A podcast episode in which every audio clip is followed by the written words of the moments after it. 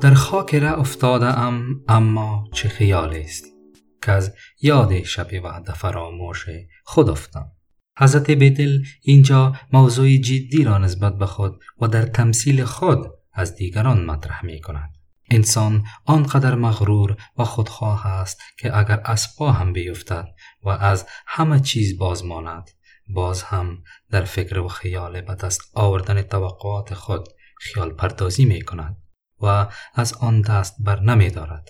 بیدل خود را در مقام تمثیل قرار می دهد و می گوید در خاک ره افتادم، ولی خیال فراموش کردن آن یار وعده فراموش خیال محال است.